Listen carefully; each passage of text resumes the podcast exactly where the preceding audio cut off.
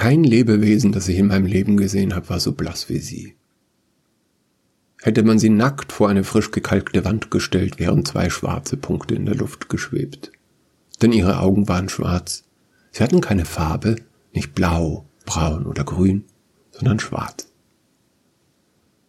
Sie hatte über der Buchhandlung gelebt. In der kleinen Wohnung, in der Ignazio in den 50ern gewohnt hat, als ihm das Haus noch gehörte. Gedichte, Essays und Kurzgeschichten hat sie verfasst und manchmal verkauft. Im Nachlass fand ich Notizen zu einem Roman, den sie schreiben wollte. Zwei Sätze hatte sie schon getippt. Sein Sturz nahm kein Ende und er fiel ewig, denn das sollte seine Strafe sein, hatten die Götter bestimmt. Er aber lachte, denn er hatte beschlossen, sich fallen zu lassen. Sie war nicht von dieser Welt mit ihrer Kreidehaut, den schwarzen Augen und mit dem Glück, das ihr aus jeder Pore strahlte. Sie weinte beim Anblick von Spatzen, Schmetterlingen oder Neugeborenen, bei Sonnenaufgang und bei Sonnenuntergang, wenn sie Tomaten, Erdbeeren oder Lakritze aß, oder im Stillen, wenn sie einen glücklichen Gedanken in sich gefunden hatte. Sie mochte auch Pastis, den Geruch von Lavendel und den Mistral. Sie schlief im Freien, wenn das Wetter es zuließ, und sie genoss jeden Sonnenstrahl, obwohl sie sich im Schatten verstecken musste. Es ist perfekt, flüsterte sie dann und weinte leise, und sie meinte es genau so. Wenn man bei ihr war, fühlte sich alles an, als würde man es zum ersten Mal erleben. Viele sagten, ich wäre in Syrene verliebt. Das klingt falsch. Ich habe sie geliebt, so wie die meisten Menschen, mit denen sie ihr Leben geteilt hat, ihr verfallen waren. Doch meine Liebe war nicht die eines Penälers zu einer Leinwandschönheit, da war keine Sehnsucht. Und meine Liebe war weder lüstern noch wollte sie Besitz ergreifen. Sie war kein Mensch wie du oder ich, sie war mehr als wir. Niemand weiß, wie alt sie war, als sie starb, sie wusste das auch nicht. Als sie in Orange ankam, war sie eine junge Frau.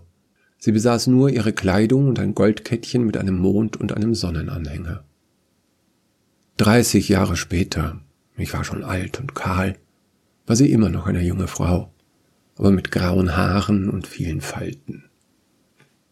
Florence, Dolores und ich waren bei ihr, als sie starb. Wir hatten das Bett auf dem Platz vor der Buchhandlung getragen unter die alte Platane. Es war tiefe Nacht und kein Passant störte ihren leisen Vortrag. Zum Abschied erzählte sie uns die Geschichte ihrer Herkunft. Die unglaubliche Geschichte von den Kindern des Mondes. In Orange ist es nie dunkel.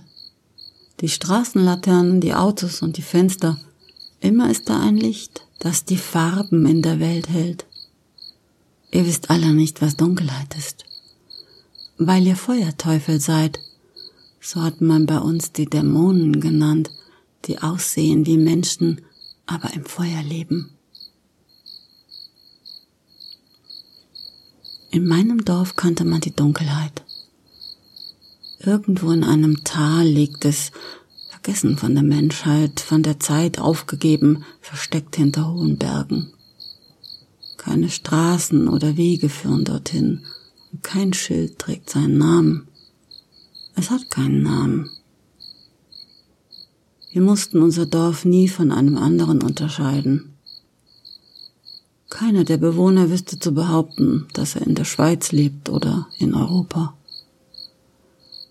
Für uns gab es nur unser Tal, und unser Dorf und uns, die einzigen Menschen, die Kinder des Mondes.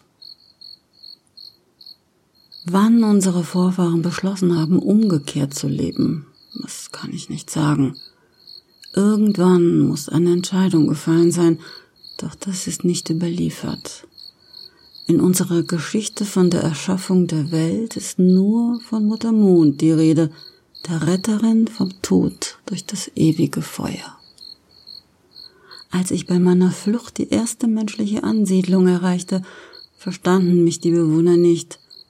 Es brauchte gebildete Menschen, die mir erklärten, dass mein Französisch hochmittelalterlich ist.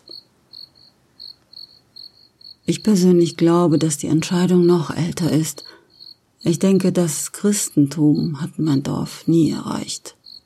Unser Glauben ist älter. Unsere Göttin war der Mond und wir dankten ihr für sein Licht. Denn er spendete alles Licht, das wir kannten. Wir standen auf, wenn es dunkel war, verrichteten unsere Arbeiten und bevor das Feuer kam, zogen wir uns in unsere Hütten zurück.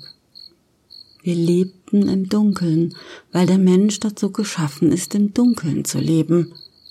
Was ihr Nacht nennt, nannten wir Tag, und euer Tag war das Wüten des Feuers. Das, was ihr Sonne nennt, war für uns der sichere Tod. Etwas, das Leben vernichtet, Früchte verdorrt, die Erde austrocknet und Tiere verdursten lässt. Die Sonne war uns die Quelle allen Übels, der Ursprung des Feuers. Sie quälte die Erde, folterte die Natur und versuchte jeden Tag aufs neue alles zu verbrennen. Wir sahen den Widerschein ihres Feuers unter unsere Tür kriechen und fürchteten bei jedem Windhauch, dass unsere Dächer uns verraten und wir im Feuer verbrennen.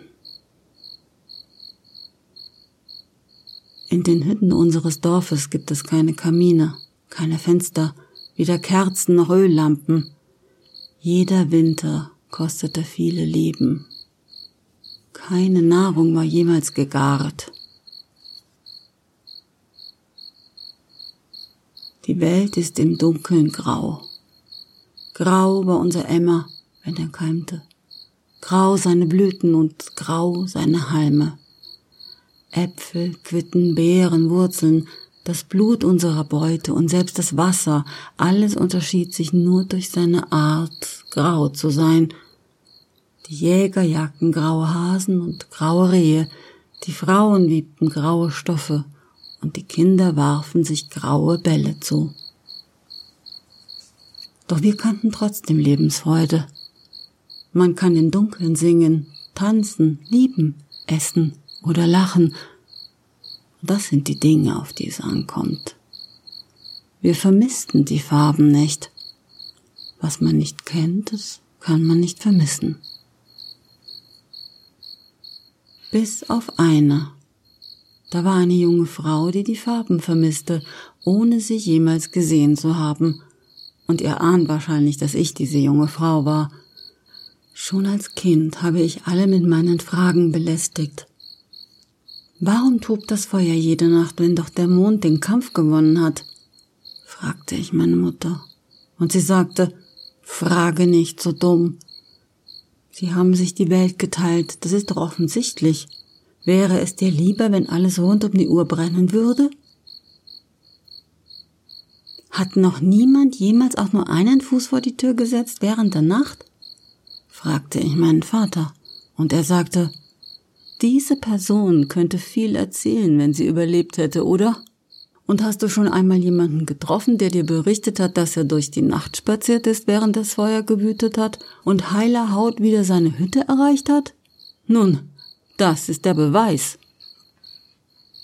Die Hasen und die Rehe und die anderen Tiere, die wir jagen, bauen keine Hütten wie wir. Warum werden sie in der Nacht nicht vom Feuer verbrannt? fragte ich unsere Älteste. Und sie sagte, sie leben dann unter der Erde.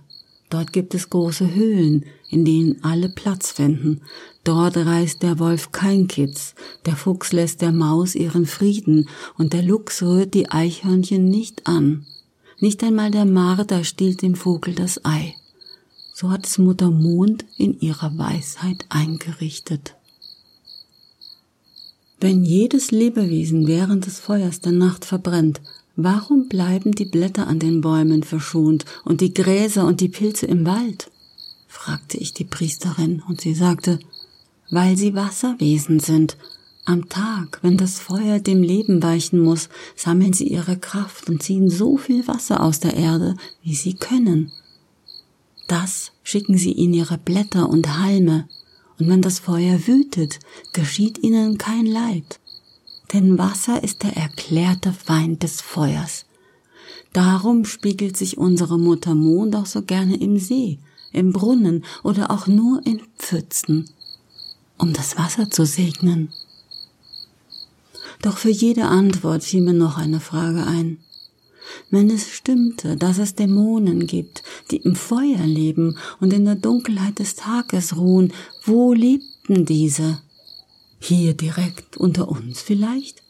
Und wir wussten nichts von ihrer Anwesenheit, weil wir uns das Leben genauso teilten wie der Mond und das Feuer? Wenn tatsächlich jenseits unserer Berge alles auf ewig verbrannt war, wo endete dann das Leben und wo begann das Reich des Todes? Könnte man auf einen der Gipfel klettern und fände eine dünne Linie. Auf der einen Seite Gras, auf der anderen Seite nur Kohle. Und noch verlockender, wann begann das Sterben? War es plötzlich und absolut? oder langsam und bis zu einem gewissen Zeitpunkt widerruflich? Denn der Widerschein des Feuers, der in der Nacht in unsere Hütten drang, war harmlos.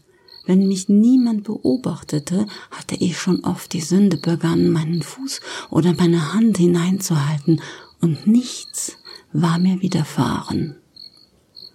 Was würde passieren, wenn ich die Tür einen Spalt öffnen könnte? würden dann sofort die Flammen in unsere Hütte schlagen und alle auf der Stelle verbrennen? Oder würde uns zuerst nur sehr heiß und es bliebe genug Zeit, die Tür wieder zu schließen, bevor wir sterben? Irgendwann würde die Zeit kommen, Antworten auf meine Fragen zu finden, dessen war ich mir gewiss. Doch plötzlich hatte ich keine Zeit mehr, Pläne zu schmieden, meine Mutter war hochschwanger, während der Ältestenrat mir schon einen Gatten aussuchte.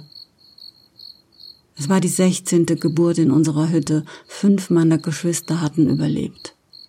Alle rechneten mit einer problemlosen Entbindung, doch in dieser einen Nacht hielt meine Mutter die Schmerzen nicht aus. Sie brüllte sie in die Flammen, die um unser Haus schlugen. Alle im Dorf hörten uns zu. Ich lauschte zwischen den Wehen nach ihrem Herz, das immer leiser wurde. Wir mussten die Hebamme holen. Mutter würde nicht durchhalten, bis es wieder dunkel wurde. Mein Vater schüttelte den Kopf. Er war bereit hinzunehmen, dass er seine Gattin verlor. Für eine Frau kein ungewöhnlicher Tod. Ich aber weigerte mich, meine Mutter sterben zu lassen. Ich griff nach einer Decke, warf sie mir über den Kopf, rannte zur Tür, bevor Vater mich stoppen konnte, zerrte sie auf und sprang hinaus und drückte sie wieder zu. Es war so hell, so hell, dass mein Kopf dröhnte und meine Augen tränten. Doch ich sah keine Flammen und keinen Tod. Ich suchte den Feuerball im Himmel, und als ich ihn erblickte, war ich blind. Erst war alles weiß, dann wurde es wieder dunkel. Orientierungslos rannte ich los in die Richtung, in der ich die Hütte der Hebamme vermutete. Ich rannte, soweit mich meine Beine trugen, und brach irgendwann zusammen. Ich war mir sicher, dass ich jetzt sterben würde, noch vor meiner Mutter.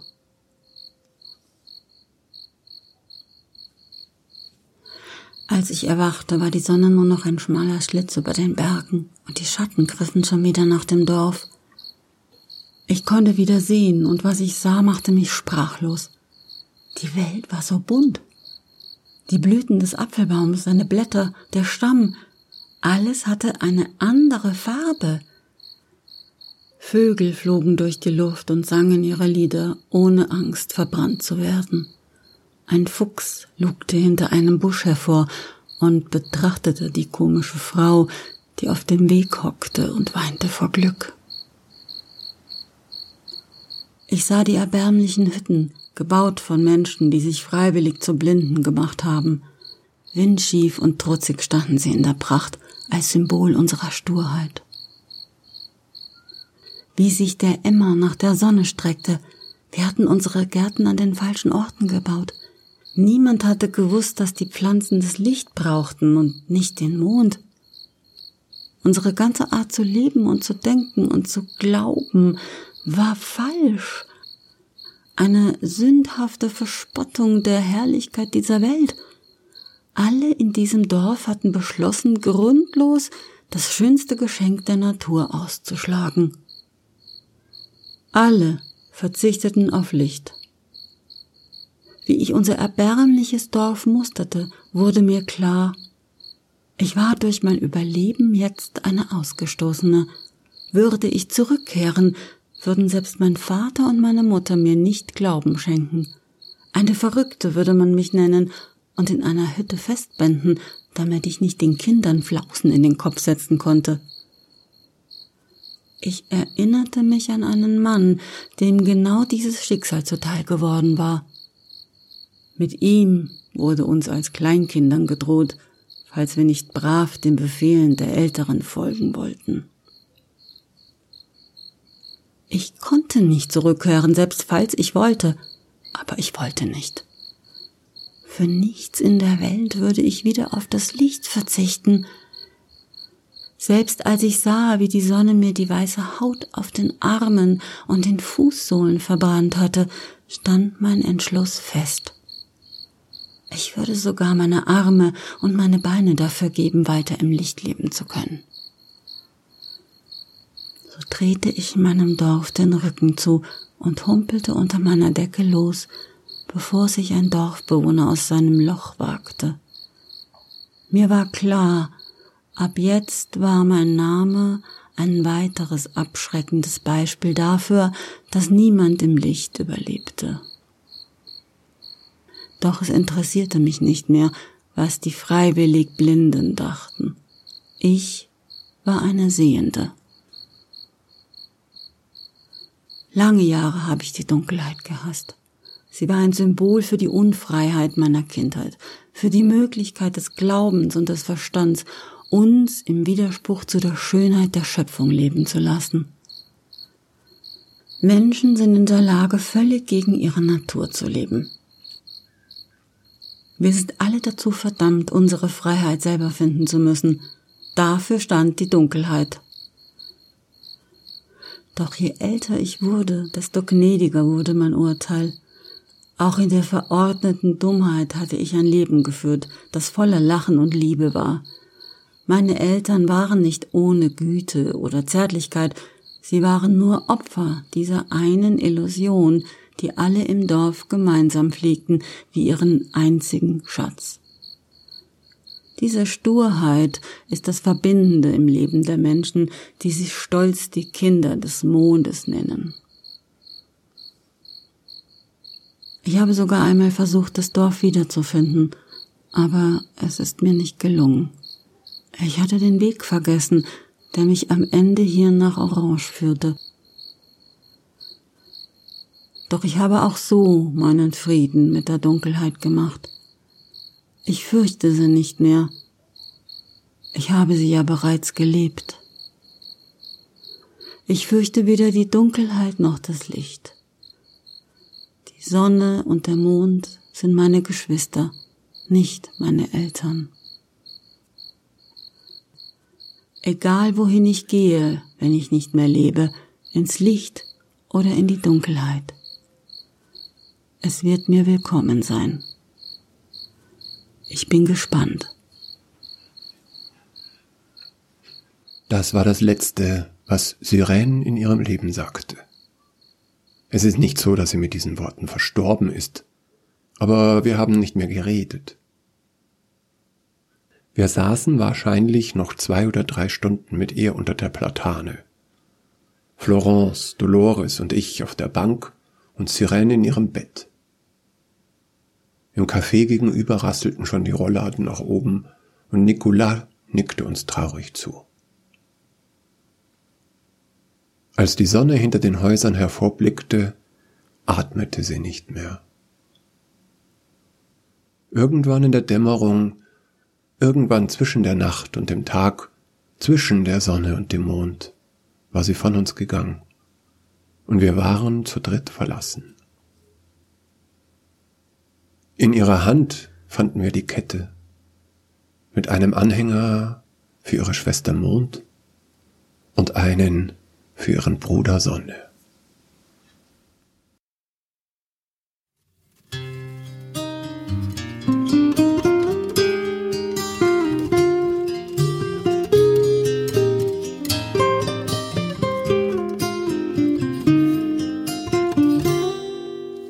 Night comes around in her radiant dress.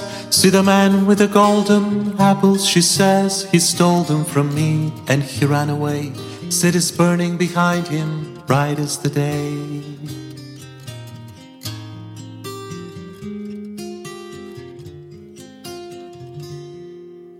Prophecies told me to wait for the signs. The treasure was yours and the treasure was mine.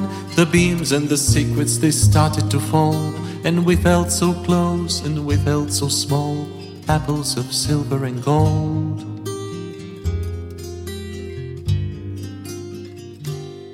From the rooftops, from the steeples, from the tops of cathedrals, we laughed and we danced and we rang the bells. Me and the night, we made magic. We broke the spell with nothing to hide, no crime to confess. I still remember how she glowed in that dress. Apples of silver and gold, apples of silver and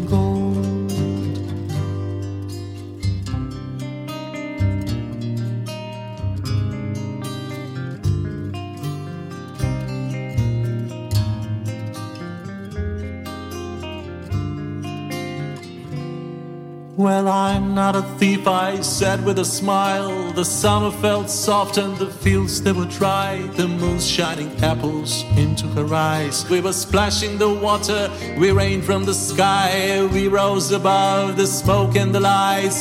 Down into the feathers of forests with slides. Sleep the enchanted, sleep the untold. Sleep all the fairy tale kingdoms of old. Apples of silver and gold.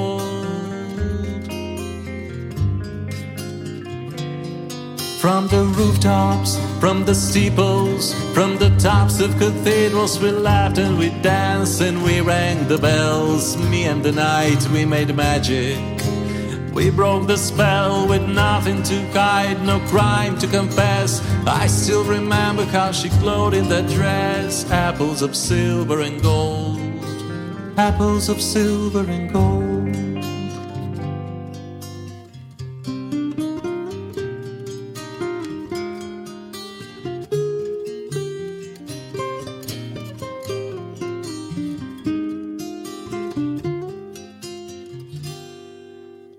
Magic comes once in a lifetime, they say. All of us need it, but we have to pray for apples of silver and gold. Kingdoms of a long time ago. Apples of silver and gold. Kingdoms of a long time ago. From the rooftops, from the steeples, from the tops of cathedrals, we laughed and we danced and we rang the bells. Me and the night, we made magic. We broke the spell with nothing to hide, no crime to confess. I still remember how she glowed in that dress. Apples of silver and gold, apples of silver and gold,